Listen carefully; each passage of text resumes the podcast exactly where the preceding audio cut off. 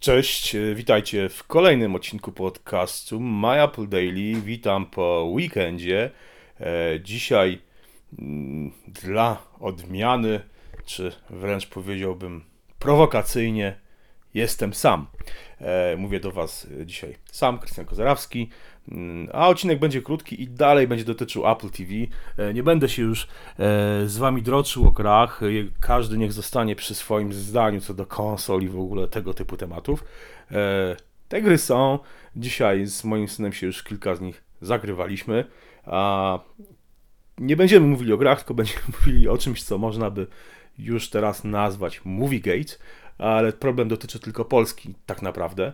Mianowicie nowe Apple TV e, nie posiada, po zalogowaniu się na polskie konto iTunes, wybraniu Polski jako mm, kraju, w którym to Apple TV działa, e, nie posiada aplikacji filmy. Stare Apple TV, które z pewnością e, wielu z Was posiada i zna dobrze to urządzenie, pozwalało nam na wypożyczanie filmów, często filmów albo z polskimi napisami, albo z dubbingiem, na przykład wszelkiej maści animacje Disneya czy Pixara, ale nie tylko.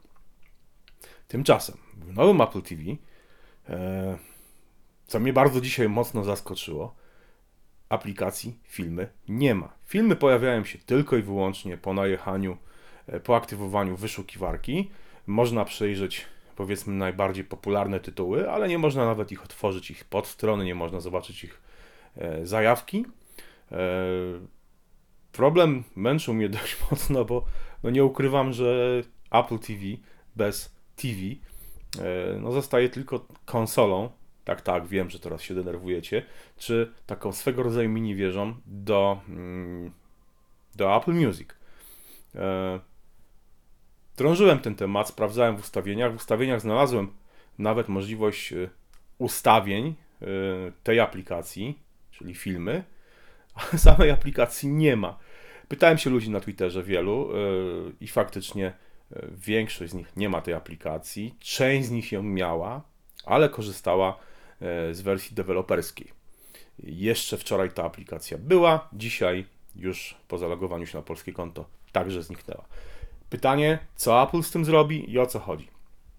Być może yy, aplikacja filmy pojawi się na dniach przy okazji jakiejś aktualizacji, a być może problemem jest tutaj, yy, problemem są kwestie licencyjne. W starym Apple TV można było filmy w zasadzie, jedynie wypożyczać. W nowym Apple TV można je kupować i yy, mieć dostęp do usługi filmy w chmurze iCloud, tak to się mniej więcej nazywa.